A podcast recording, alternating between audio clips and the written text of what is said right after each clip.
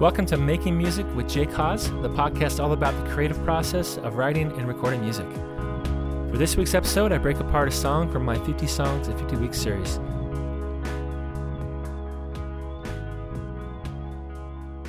This one was written back in high school.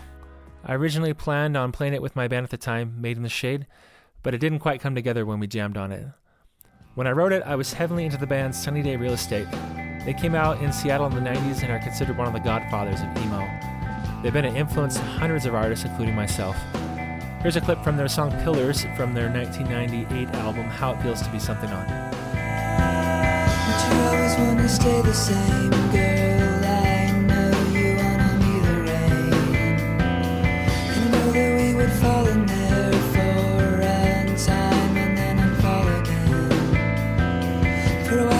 you bones, dawn's gray, the sign, and no one's alive.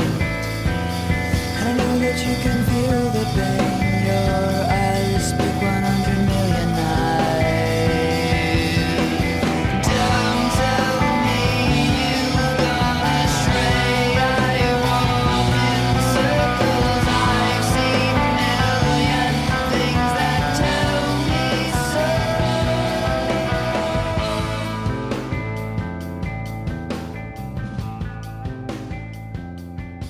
So I wanted to try to capture the same mood as Pillars.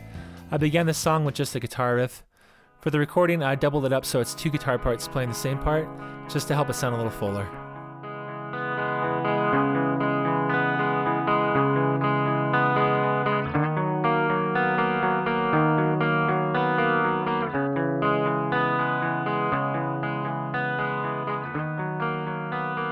Next, it needed a beat.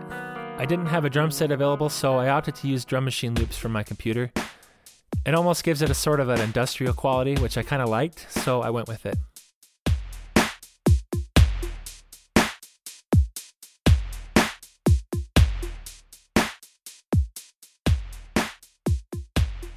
The guitar part and the drum machine played a little bit mechanical, so I added some groove with the bass line.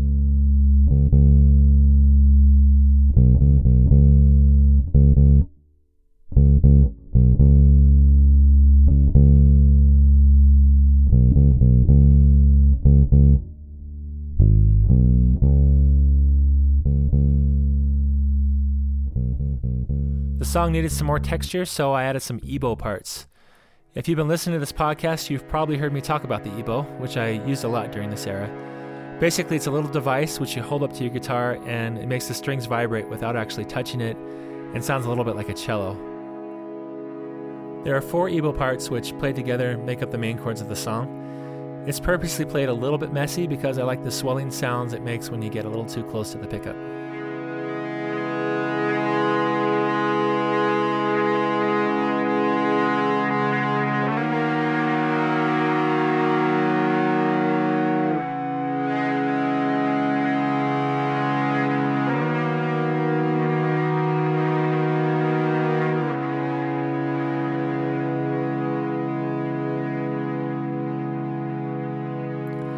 Next came the vocals. The melody lines kind of overlap, so there are two tracks for that, plus another track for the harmony. I added distortion to the vocals, which makes the messy static sound during the parts when I'm not singing. Hold me down, take away my pain, let it go,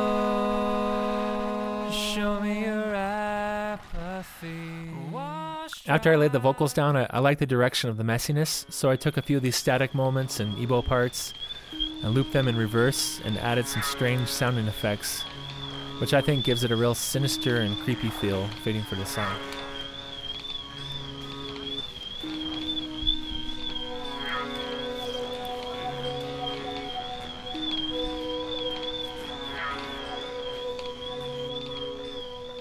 I think the whole thing came together in kind of an interesting and unique way. Sort of a different sound than my other songs, but I like it. Here's the final mix.